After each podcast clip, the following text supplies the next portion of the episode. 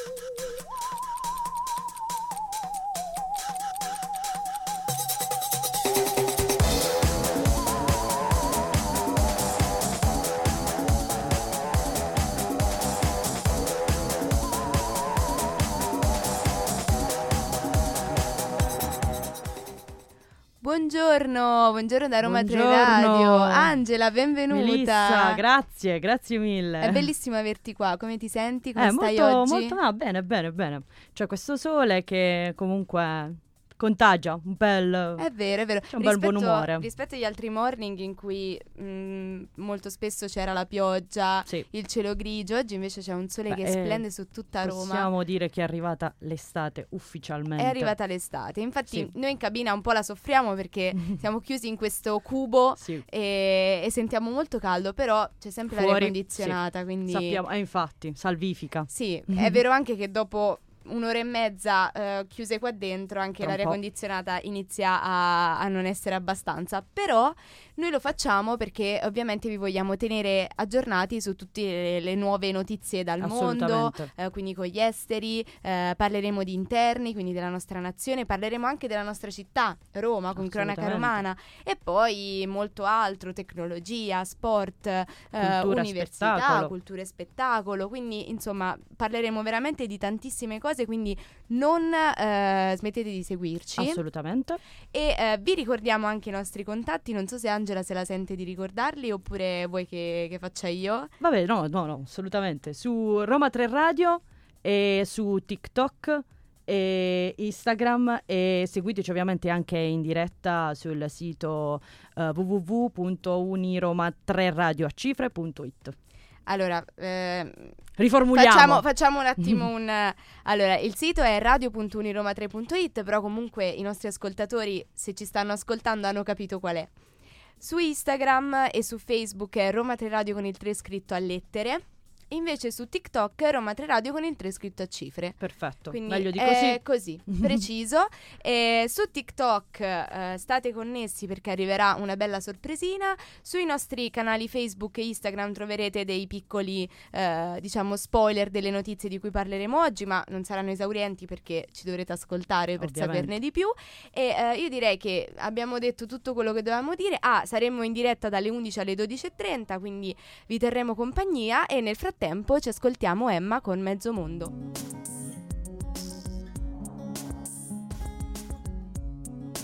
RTR Roma 3 Radio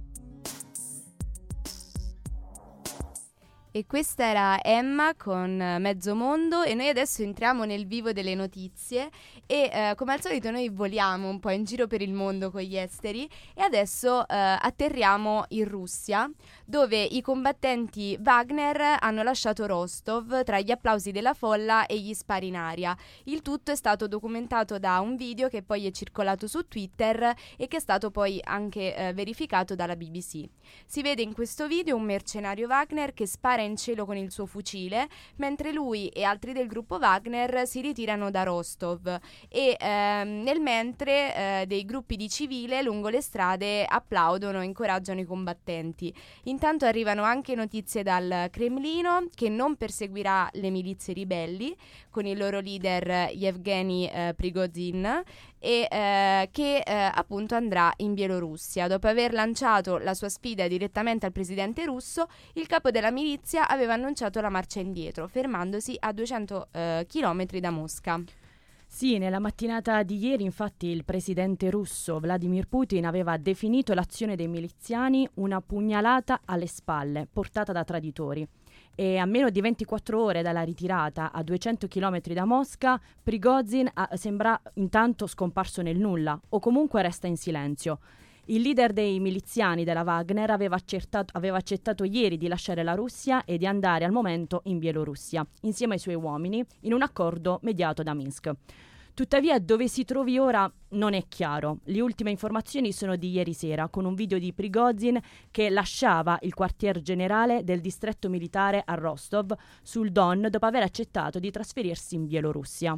Quindi eh, è scomparso nel nulla, nessuno Sì. ha più notizie del, di, di, di, mm, eh, Prigozhin e sappiamo che sta in Bielorussia e eh, vedremo i- mm, come proseguirà questa storia, quindi se riusciranno Sì. a trovarlo.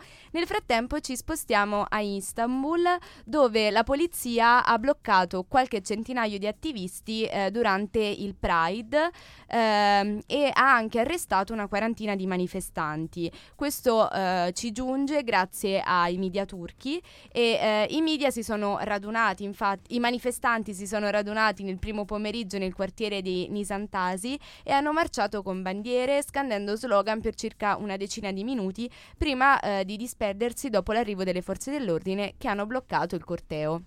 E dalla mattina, infatti, agenti di polizia hanno impedito l'accesso alle strade dei quartieri centrali con transenne, mentre sono state chiuse per la giornata le fermate delle linee metropolitane che passano per il centro. E inoltre la manifestazione non è stata formalmente vietata, ma la scorsa settimana il prefetto di Istanbul, Davut, eh, eh, Davut Gul, aveva dichiarato Nessuna attività che minaccia l'istituzione della famiglia, quale garanzia del nostro Stato e della nostra nazione, è permessa. Non sarà mai concesso a gruppi di dimostrare senza il permesso. Penso che sia veramente tremendo. Assolutamente. tragico il fatto che una manifestazione del genere eh, che promuove l'amore, che ehm, è una manifestazione pacifica, Assolutamente pacifica. non- non- eh, venga così interrotta in in maniera, maniera violenta. Sì, in maniera violenta, quindi, eh, ma poi vedendo anche le varie, ehm, i vari trend che ci sono in questo periodo, Sì. eh, anche in Russia, eh, con eh, la dichiarazione di ehm, omosessualità come malattia, Sì. eh, penso che, e, e che è stata resa illegale, penso che eh, dovremmo tutti un attimo soffermarci su E quanto in riflettere. realtà il Pride sia utile e sia necessario. E eh, nel frattempo ci ascoltiamo un po' di musica.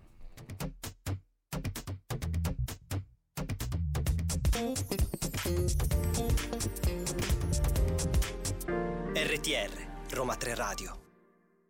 Eccoci di nuovo qua, questa era Pump It, siamo tornati un po' indietro nel tempo, non so Angela se te la ricordi Assolutamente canzone, sì, era il periodo, sì, sì, la ballavo, ero nel pieno della mia adolescenza peraltro, quindi era anche il mio periodo proprio dove amavo questo genere di musica molto rap, molto ballabile, molto, sì, bella, Beh, bella. io la ballavo su Just Dance, Ah, te lo anche, è vero, confesso. sì, vero, è Infatti vero. ancora mi ricordo il balletto. Comunque, banda alle ciance e adesso di nuovo voliamo e atterriamo in Grecia.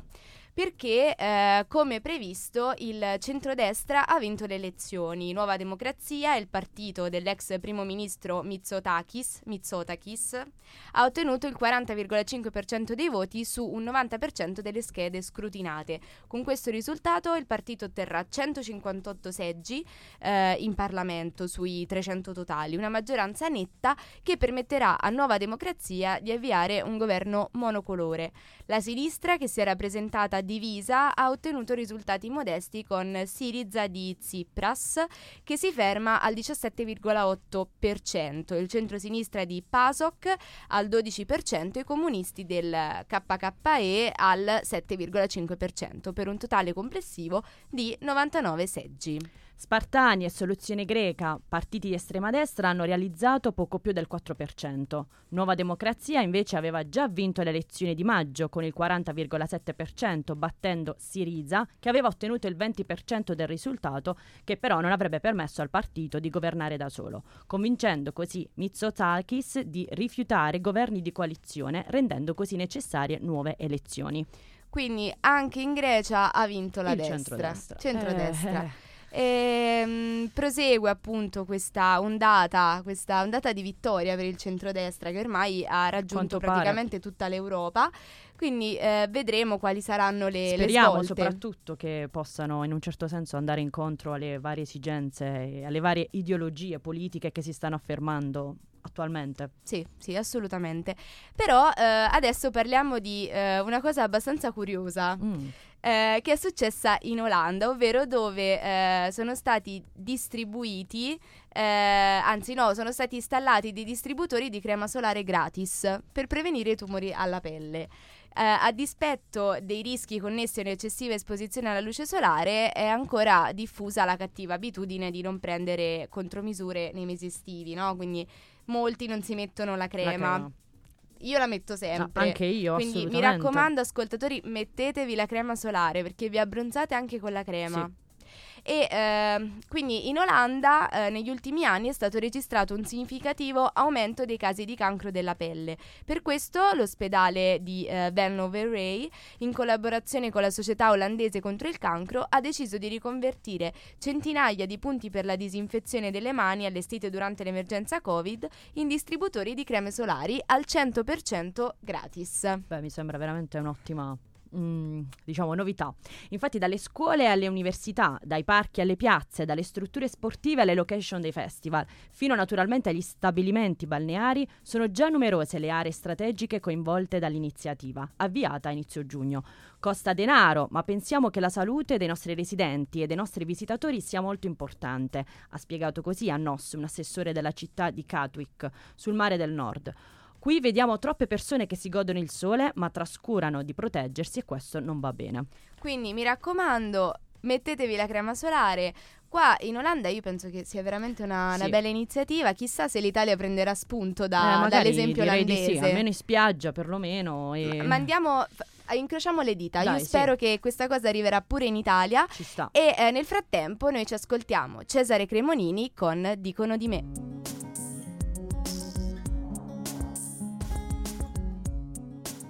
RTR Roma 3 Radio Purtroppo questa canzone meravigliosa è terminata. Sì, io ricordo che era tipo la colonna sonora della terza edizione dei liceali, praticamente il mio telefilm preferito quando avevo 16 anni, quindi l'ascoltavo in continuazione. Davvero? Sì, troppo. è No, questa non la sapevo. Non sapevo che fosse la colonna sonora. Io lo ascolto Sì. perché sono una grande fan di Cesare Cremonini, ma i nostri ascoltatori già lo Eh, sanno. ovviamente. E diciamo che è un requisito importante per entrare nella redazione del lunedì. Quindi, se ti piace Cesare Cremonini, hai almeno una chance in più per, eh, per andare d'accordo con noi.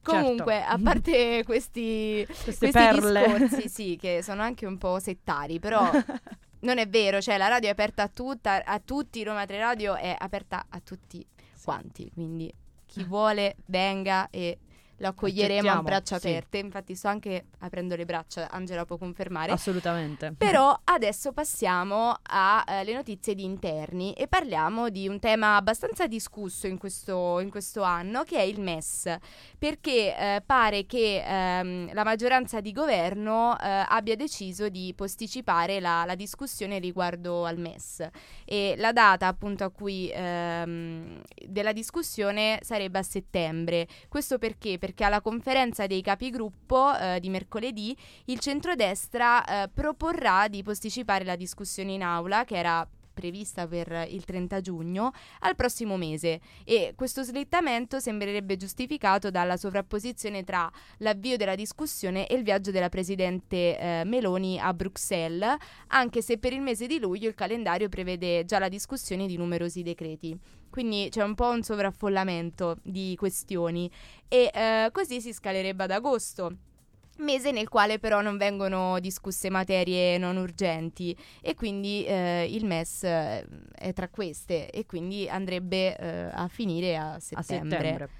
Sì, si arriverebbe effettivamente a settembre con un programma che la maggioranza non può dichiarare esplicitamente, ma che pare quanto mai calcolato. La decisione di prendere tempo sembra sia da attribuire ai dissapori interni alla maggioranza tra Fratelli d'Italia e Lega. Non ritengo che ci sia bisogno di mettersi in mano a fondi stranieri e a soggetti stranieri anche perché 600.000 italiani nei giorni scorsi hanno sottoscritto i buoni del tesoro per più di 18 miliardi di euro. Questa è la linea di Salvini in aperto contrasto con i più prudenti toni di eh, FD che accusa il ministro di non fare gioco di squadra. Che Mm, dire? Che dire? so. Io in realtà non so se confidare nel post Ferragosto per prendere decisioni. Mi sembra un po' Così. no, tipo io che dico no, questo esame lo do a Lo do a settembre, settembre, sì. che è un po', un po' una calla come Vedremo dicono qua a Roma. i frutti del clima di Ferragosto porteranno. Ma sì, diciamo. vediamo, vediamo. Nel frattempo eh, parliamo di un altro mh, tema, una questione già dibattuta recentemente, che è eh, l'inchiesta eh, di report su eh, Sant'Anché, che è andata in onda su Rai 3 lo scorso lunedì, quindi già una settimana fa, e che ha sollevato molte polemiche non solo tra le opposizioni, ma anche all'interno della maggioranza di governo. Il partito eh, di Sant'Anché, quindi Fratelli d'Italia, fa scudo alla ministra del turismo, provocando però degli imbarazzi alla presidente del Consiglio Meloni, già occupata a ricucire le fratture nella maggioranza causate dal, dall'imminente discussione sul MES. È stato il capogruppo della Lega Riccardo Molinari, il primo tra i membri della maggioranza, ad alzare la voce chiedendo che la ministra eh, si rechi in aula per fornire delle spiegazioni. Da Forza Italia è poi intervenuto il ministro Tajani che rassicura riguardo la tenuta del governo. Non è dello stesso parere il compagno di partito e vicepresidente della Camera Miolet che, confermando la propria posizione garantista, ritiene necessario che la ministra fornisca ulteriori spiegazioni. Sant'Anché si dice invece tranquilla e annuncia azioni legali contro la trasmissione di Sigfrido Ranu. Adesso eh, io direi di ascoltarci un po' di musica perché i tempi radiofonici ci eh, costringono e ci ascoltiamo Yabba.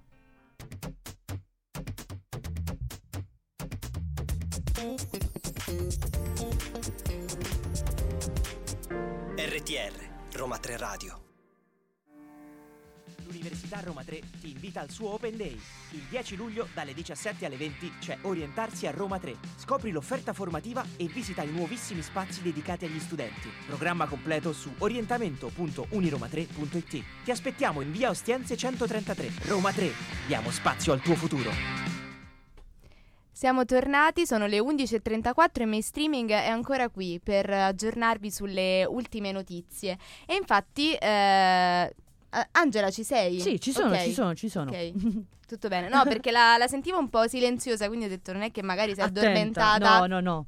Sono attenta. Si è addormentata. Eh, a Attenzione a TikTok sì. e a Instagram, mi raccomando. Questo Segnali. era un piccolo spoiler. Easter egg. Sì, easter egg. E eh, continuiamo però a parlare di interni e eh, continuiamo a parlare del, del, Premier Giorgia Meloni che a margine dell'Europa Forum uh, Wachau ha rilasciato delle dichiarazioni su diversi temi partendo dai flussi migratori. Secondo la Premier è stato fatto un cambio di paradigma per quanto riguarda i flussi migratori, ma ora va fatto concretamente sicuramente un passo in più per trovare delle soluzioni, che sarà oggetto però del prossimo Consiglio europeo. La Meloni fa sapere che ne ha parlato ampiamente con il cancelliere austriaco, esprimendo il pieno sostegno reciproco. Sì, infatti ha fatto sapere che c'è un fitto confronto su diverse tematiche tra i vari paesi europei, tra queste è presente la riforma della governance economica. Ha poi parlato della situazione in Russia, sostenendo che gli sviluppi della vicenda sono sempre seguiti e si è consapevoli che vi è una situazione di causa all'interno della Federazione russa. Inoltre ha dichiarato che ha voluto convocare i ministri competenti e l'intelligence italiana per avere maggiori elementi e informazioni sulla questione. Quindi eh, di nuovo eh, la, il Premier Giorgia Meloni si eh, esprime riguardo alla questione dei migranti, eh, che comunque è una questione molto controversa sì, e dibattuta, dibattuta. soprattutto, quindi eh, speriamo che eh, riusciremo a trovare delle sì, più soluzioni. che altro concrete. Sì, concrete. concrete. anche per gestire, perché comunque è un problema, è un problema effettivo non tanto per, per noi, ma soprattutto per i migranti. Per i migranti, Quindi, sì, per le tante eh, vittime che purtroppo ci sono, possiamo dire ogni giorno ormai. Sì, sì, sì, praticamente ogni giorno, quindi ehm, è bene che si arrivi a un punto di, di, di conclusione, un punto Sì. di svolta. E eh, nel frattempo, però, ehm, anche nella regione Lazio sono successe delle cose importanti. Eh, infatti, Francesco Rocca, eh, presidente della regione Lazio, eh, si dimetterà dalla presidenza della Croce Rossa Internazionale e della Mezzaluna Rossa. La notizia giunge dagli ambienti della Croce Rossa Internazionale e Rocca ha annunciato le sue dimissioni in una lettera già inviata alle organizzazioni dei 192 Paesi membri e alla segreteria di federazione. Da quanto si apprende la decisione è stata presa con rammarico per proteggere la Federazione della Croce Rossa da polemiche legate al suo ruolo, come quella sul mancato patrocinio al Gay Pride di Roma. A spiegare le motivazioni della sua decisione è lo stesso presidente Rocca in un'intervista. Spiega che si è dimesso dal ruolo di presidente, ma non dalla Croce Rossa di cui rimane un volontario. Vorrei un attimo giusto sottolineare questa cosa che ehm, Rocca ha ehm, diciamo, tolto il patrocinio al Pride di Roma, perché è da un po' di anni che non si parla più di Gay Pride, perché sì. racchiude una moltitudine così ampia di eh, persone, di soggettività che eh, non si rappresentano più cioè non Soltanto si sentono più gay. rappresentati dalla, dall'aggettivo sì. gay. Quindi eh, sicuramente è stata una mossa, eh, direi anche abbastanza telefonata, ce l'aspettavamo, comunque ha sollevato tantissime polemiche eh, e eh, apprezziamo il fatto che decida comunque di, di, rimanere un volontario della Croce Rossa italiana e, eh, e vedremo anche qui come si come evolverà si, la situazione. Comunque Angela, secondo me adesso ci dovremmo ascoltare un po' di musica, che ne sì, dici? Assolutamente, penso anche una bella musica movimentata come la discoteca italiana con Fabio Rovazzi e Orietta Berti.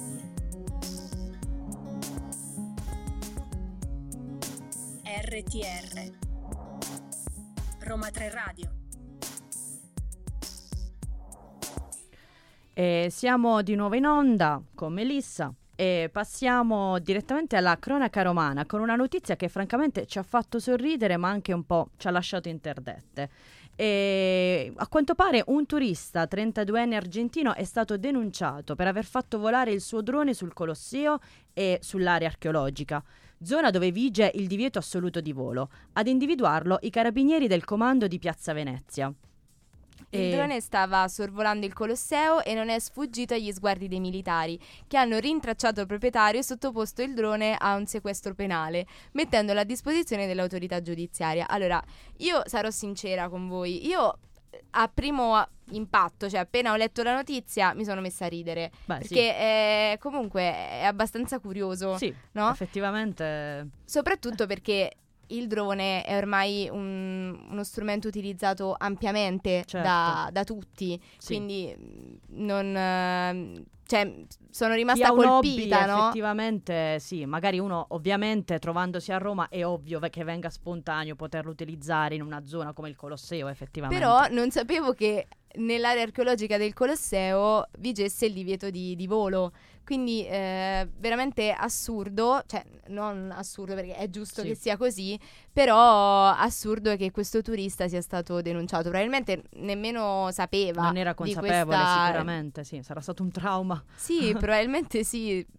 Però, eh, insomma, è andata così. Succede. Adesso eh, ci spostiamo sempre, siamo sempre a Roma, però ci spostiamo a Cinecittà dove ehm, due topi d'appartamento sono stati fermati e bloccati grazie alla prontezza e all'attenzione di un cittadino.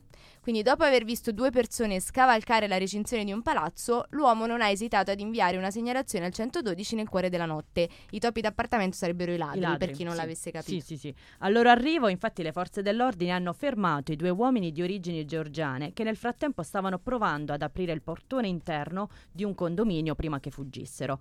I due sono stati arrestati con l'accusa di furto aggravato e la procura ha chiesto e ottenuto dal giudice, per le indagini preliminari, la convalida delle uh, la convalida delle misure adottate dalla polizia giudiziaria. Quindi diciamo che questo vicino di casa è stato, è stato un eroe. molto coraggioso, molto coraggioso. È sì. stato un eroe. Quando quelle poche volte che il vicino di casa ti salva veramente la vita. È vero, è vero. Cioè solitamente dà fastidio, sì. però alcune volte l'aspetto positivo del, vic- del, fatto che non manchi niente al vicino di casa, diciamo che nel senso che non sfugge niente più che altro, quindi questo è, si può dire, l'aspetto positivo di questa, di questa situazione. A volte effettivamente l'erba del vicino si dice sempre... È vero, dai. No, ci sta. È ci sempre sta. più verde, nel senso che comunque ci mettiamo in competizione sempre con i nostri vicini. Invece, a volte, a quanto pare, ci salvano anche la vita. Eh sì, eh sì. Infatti, veramente un, un, atto eroico, anche perché a volte non, non, ci facciamo nemmeno caso no, a quello che succede negli altri, negli altri, appartamenti, negli altri palazzi. Invece, a volte è importante farlo, sì. ma non con malizia, ma anche per segnalare le situazioni di pericolo, eh, che possono essere anche degli abusi domestici o certo. uh, in questo caso dei furti, cioè è sempre bene aprire un po' gli occhi e guardare cosa ci, ci sta attorno. E uh, io direi che siamo arrivati nel momento in cui si ascolta la mia canzone preferita. Angela, sei anche pronta? la mia, sì. È anche la tua? anche la mia, sì. Allora ci ascoltiamo Flowers.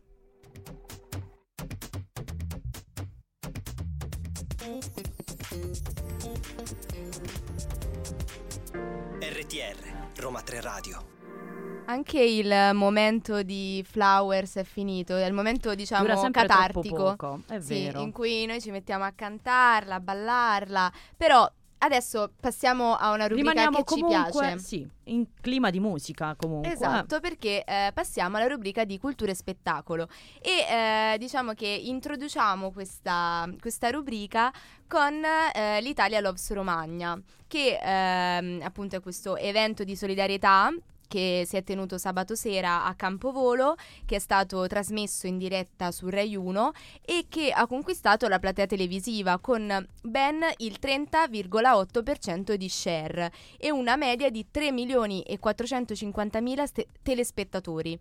Quindi eh, a capitanare il cast stellare dei 18 artisti c'era Amadeus che ha condotto la serata con Alessia Marcuzzi, Giorgio Panariello e anche la, la belva Francesca Fagnani. Poi eh, i vari mh, appunto artisti sono stati Negramaro, Bocelli, Max Pezzali, Emma, Elodie, Giorgia, Elisa, Madame, Tananai, Fiorella Mannoia e insomma che con le loro hit e moltissimi anche duetti perché hanno interpretato anche delle cover eh, e eh, accompagnati dall'Orchestra Sinfonica Nazionale dei Conservatori Italiani, che è formata da 63 giovani musicisti, in questa occasione hanno ehm, appunto voluto omaggiare l'Emilia Romagna e sostenerla eh, in, questa, in questa causa, no? che è quella di eh, appunto riprendere Solidale, esatto una, una causa solidale perché comunque eh, al- quasi un mese fa hanno mh, stati subito colpiti, l'alluvione certo. e quindi eh, questo concerto era di beneficenza Sì, infatti oltre ai telespettatori da casa, 40.000 persone erano presenti a Campovolo di Reggio Emilia per raccogliere fondi a sostegno dei romagnoli che ormai oltre un mese fa hanno appunto subito la tragica alluvione. E infatti dalla vendita dei biglietti sono stati raccolti 1,8 milioni che grazie al contributo degli sponsor che hanno coperto i costi vivi dello spettacolo andranno con la partnership dell'Antoniano a sostenere progetti educativi e culturali nei centri della Romagna più colpiti.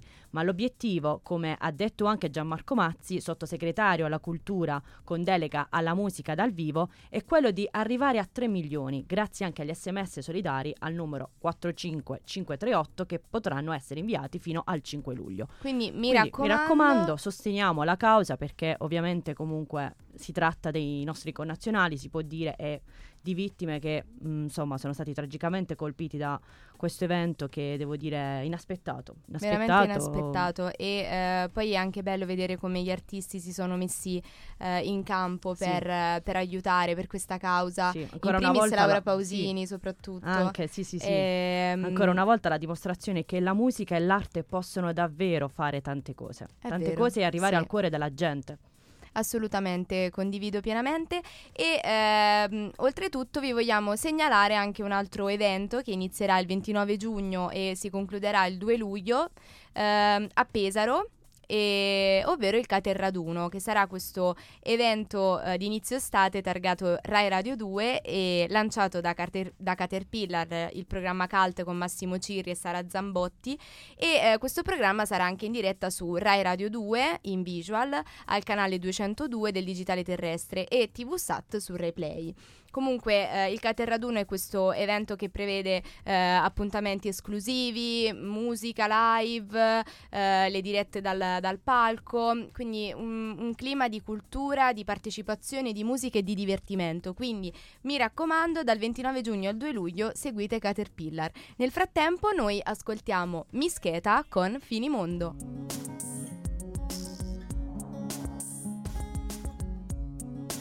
RTR Roma 3 Radio.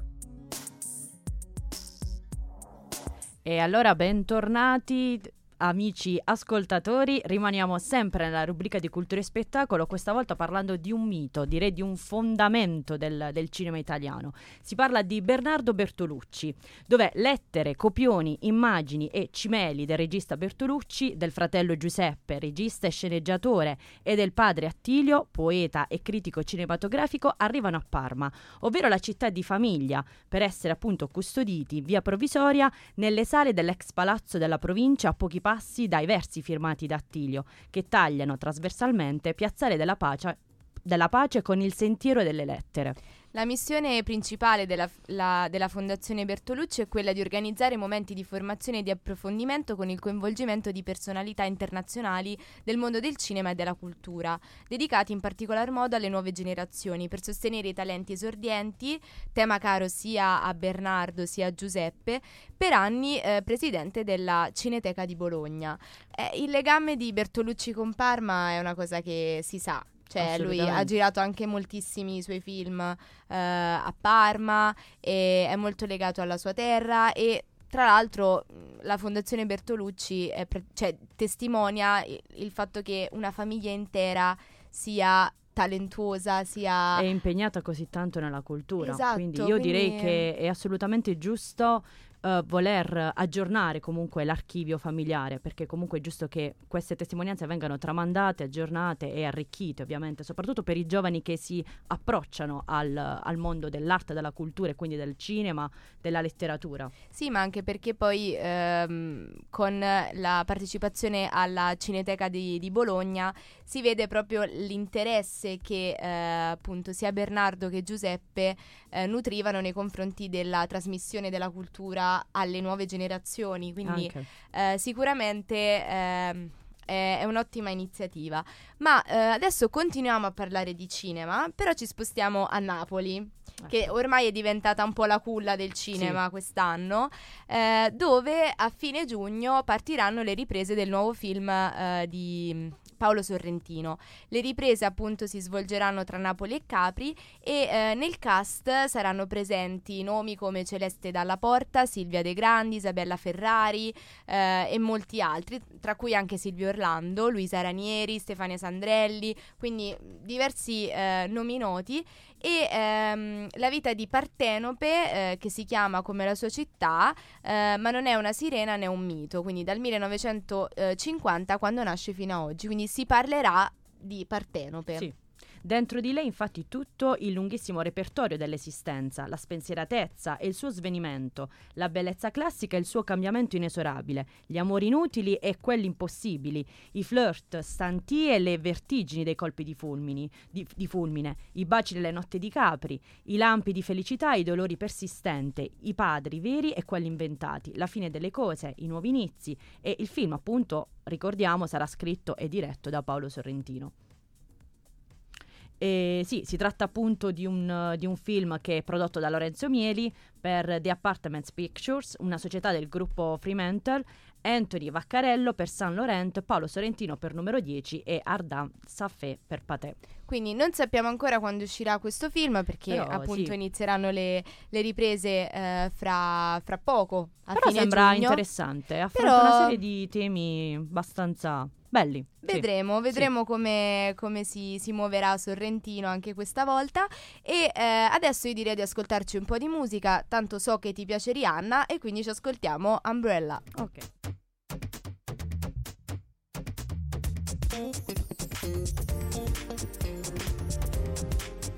RTR, Roma 3 Radio. Questo era il bellissimo jingle di Roma 3 Radio, ma prima abbiamo ascoltato Umbrella di Rihanna e Jay-Z e eh, prim- cioè, fuori da- dalla cabina stavamo parlando proprio che io ormai associo quella canzone a Tom Holland, Ah, anche, sì, sì, io alla gara di pioggia. lip sync. Io ho la pioggia e basta. Solo la Per realtà pioggia. Basta, sì. Sì. Eh, vabbè, Eh, ci sta, sono- ci sta, è onesto, lo accetto, lo accetto. Sì. Ma adesso eh, passiamo a parlare di tecnologia. Angela, che ci dici dal mondo tecnologico? Sì, parliamo di 258 ragazzi in sfida per entrare nella nazionale degli hacker etici. Eh, programma intitola- italiano di formazione per i giovani talenti della sicurezza informatica, quest'anno ha coinvolto appunto 860 ragazzi tra i 16 e i 24 anni provenienti da istituti di tutta Italia.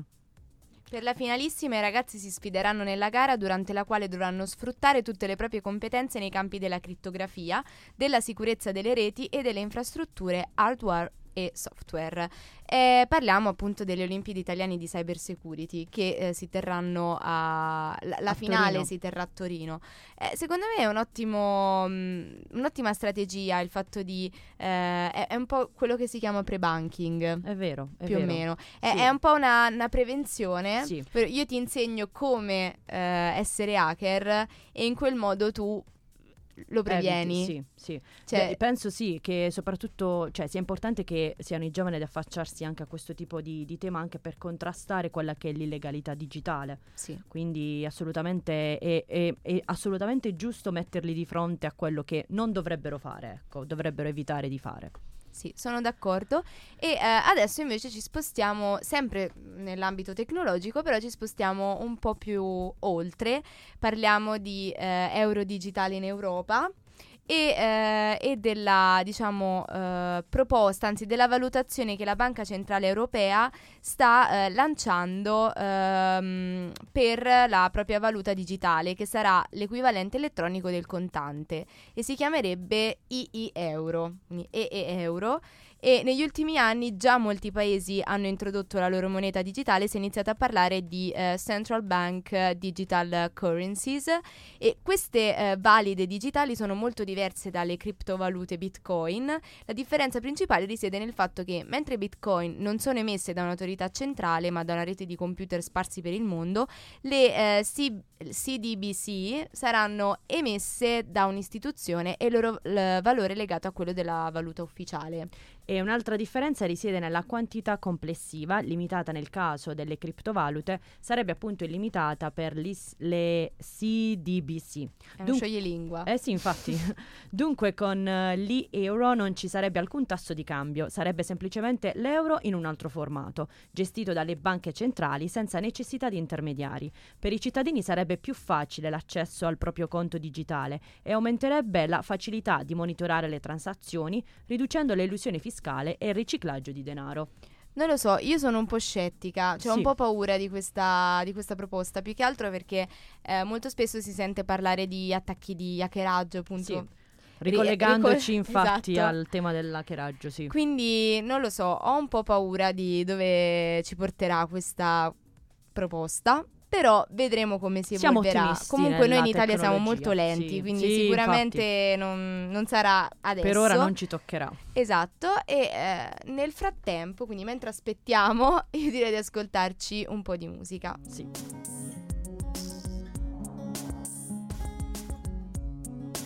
RTR Roma 3 Radio Nel blu, dipinto di blu. Che bello. È stato bello ascoltare questa canzone, Troppo, vero sì, Angela? Sì. Era molto certezza, rilassante. Sì, è una certezza. Ci voleva per staccare e cambiare anche un attimino Le carte in tavola, infatti noi adesso ci siamo rilassati, però adesso è arrivato il momento dello sport e abbiamo chiamato qua in cabina con noi qualcuno che forse ne sa un po' più di noi, cioè mh, parlo per me, non Sì. so Angela come sei messa Sì, a sì, sì, livello credo, di sport. sì, mi- mi e accodo. quindi, esatto, e quindi adesso eh, vi presentiamo Luca. Buongiorno a tutti, ecco a voi il vostro esperto di sport Come stai, preferito. Luca? con- Benissimo, sempre, ok? sempre sul pezzo, super sul pezzo. Sto E vivendo che- questo clima estivo molto molto felice, mi trasmette un sacco di tranquillità. Sei Ho molto caldo, rilassato, infatti. Però sono molto rilassato. Vabbè, cosa ci racconti dal mondo dello sport? Oggi vi racconto del basket in primis con eh, il titolo, il trentesimo per l'Olimpia Milano che ha battuto all'ultima partita di campionato dei- del- del- come si dice, delle finali di playoff il Virtus Bologna. Ehm, si è aggiudicata il titolo dopo la partita al Mediolanum Forum.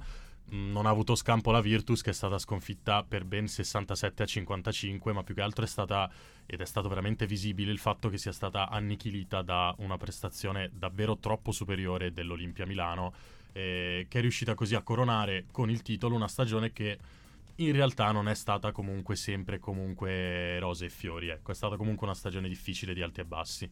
Eh, ha esultato sul, sul parco tutto a posto? Sì, Ok. sì. Angela, tutto ok, rumori di Sì. sottofondo, ma ci siamo. Ha esultato pure il presidente Armani che ha festeggiato con una bandiera tricolore molto grande il, suo quinto, il quinto scudetto della sua gestione. Ha esultato tutto il pubblico, anche se però ci sono state un po' di proteste, un po' di fischi perché non gli è stata concessa l'invasione di campo. E più che altro un dato curioso è che è il primo bis di scudetti per l'Olimpia Milano dal 1987, quando la squadra era guidata dal cosiddetto sergente di ferro Peterson, che era l'allenatore ah, del ok, tempo. ok.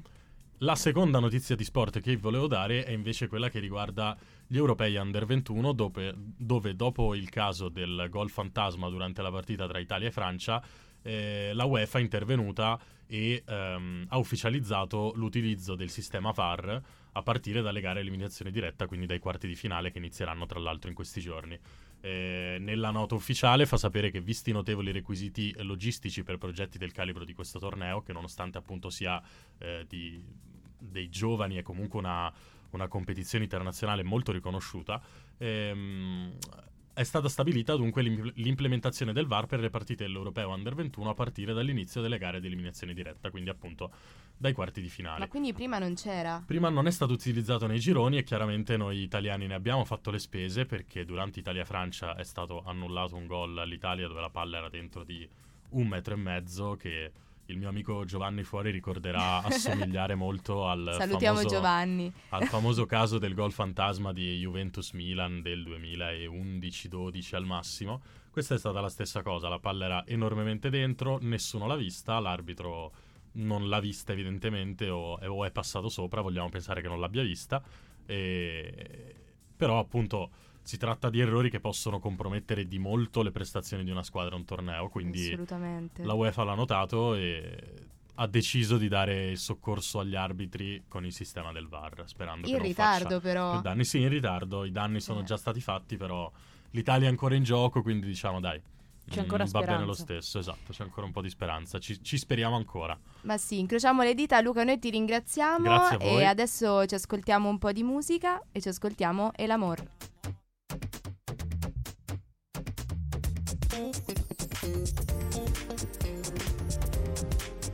RTR, Roma 3 Radio.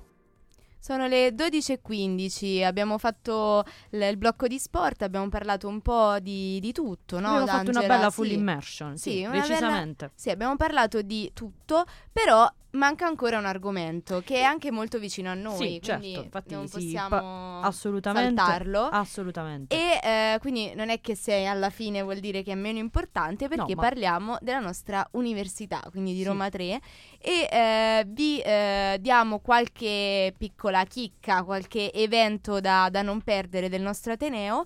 Il primo sarà il 10 luglio, beh lunedì, quando noi eh, non vi terremo più compagnia purtroppo, però Purtroppo. potrete ascoltarci in diretta dalla, dalla sede di Via Ostiense 133 perché eh, torna Orientarsi a Roma 3, che è l'evento con cui l'Ateneo eh, permette di incontrare docenti, personale delle segreterie e anche tutor per conoscere le opportunità formative, scadenze, i servizi di Roma 3, i requisiti per accedere ai corsi di laurea e laurea magistrale.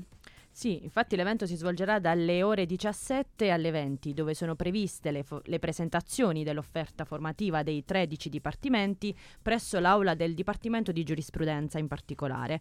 E a seguire, a partire dalle 20, ci sarà mh, appunto DJ set, musica dal vivo e ovviamente vi aspettiamo perché la manifestazione è accesso libero. Quindi mi raccomando, Meglio di così.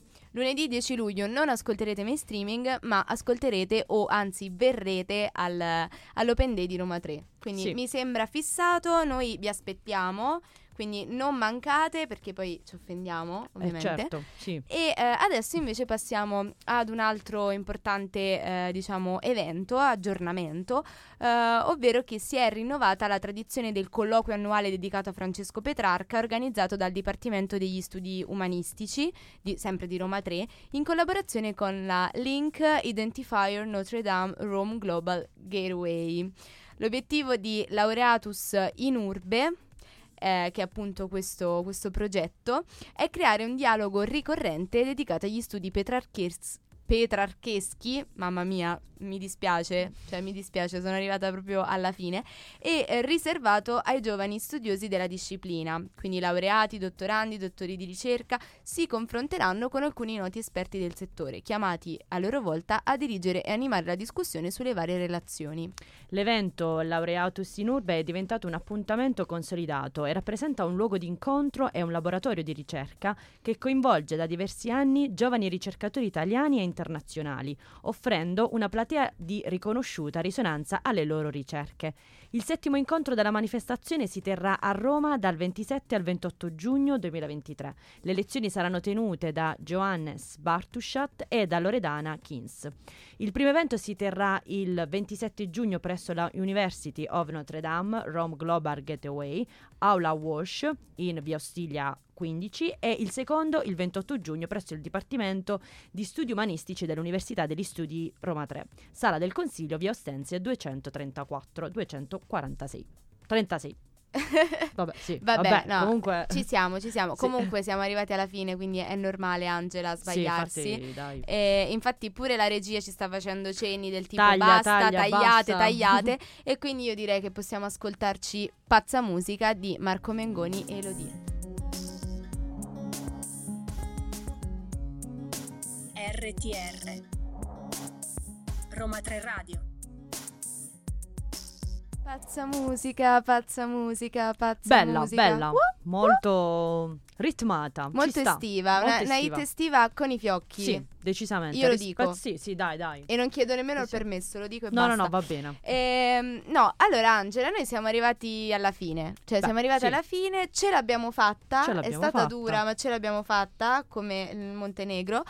Eh, però eh, devo dire che ehm, dobbiamo un po' ricordare quali sono i nostri contatti, dobbiamo Sì. anche fidelizzare i nostri ascoltatori che sicuramente ci ascolteranno, ci vogliono bene, ormai ci conoscono, però eh, devono sapere che eh, comunque Dove adesso la trovarci? puntata è finita, Certo. però loro potranno comunque ascoltare altri programmi, eh, potranno trovare altri contenuti che ci riguardano Certo. e quindi potranno andare su ehm, Facebook e Instagram con Roma 3 Radio con il 3 scritto a lettere, su eh, TikTok con Roma 3 Radio con il 3 scritto a numero Numero. e, eh, e poi potranno ascoltarci sempre su radio.uniroma3.it eh, dove troverete tantissimi programmi tematici. approfondimenti. Sì, anche mm, altri mainstreaming, ehm, appunto il lunedì, mercoledì e venerdì.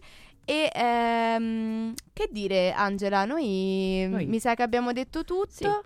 Io direi di ringraziare tutta la nostra redazione che comunque ci ha sostenuto e che ci sta salutando eh, calorosamente da fuori dalla cabina. Ringraziamo Alessia in regia, eh, ringraziamo in generale tutta Roma 3 Tutti i Radio per darci sì. questa opportunità. Io ringrazio te Angela Anche io ti ringrazio. per avermi fatto compagnia e eh, ringraziamo i nostri ascoltatori che appunto Fedelissimi. sì, fedelissimi che ci hanno seguito dalle 11 alle 12.30 ma anche quelli che si sono aggiunti in divenire che magari Sì. ci hanno ascoltato anche per 5 minuti e che dire, basta. Basta, Abbiamo ringraziato tutti, io direi di salutarvi e eh, ci eh, risentiamo molto presto sempre a questi microfoni. Ciao!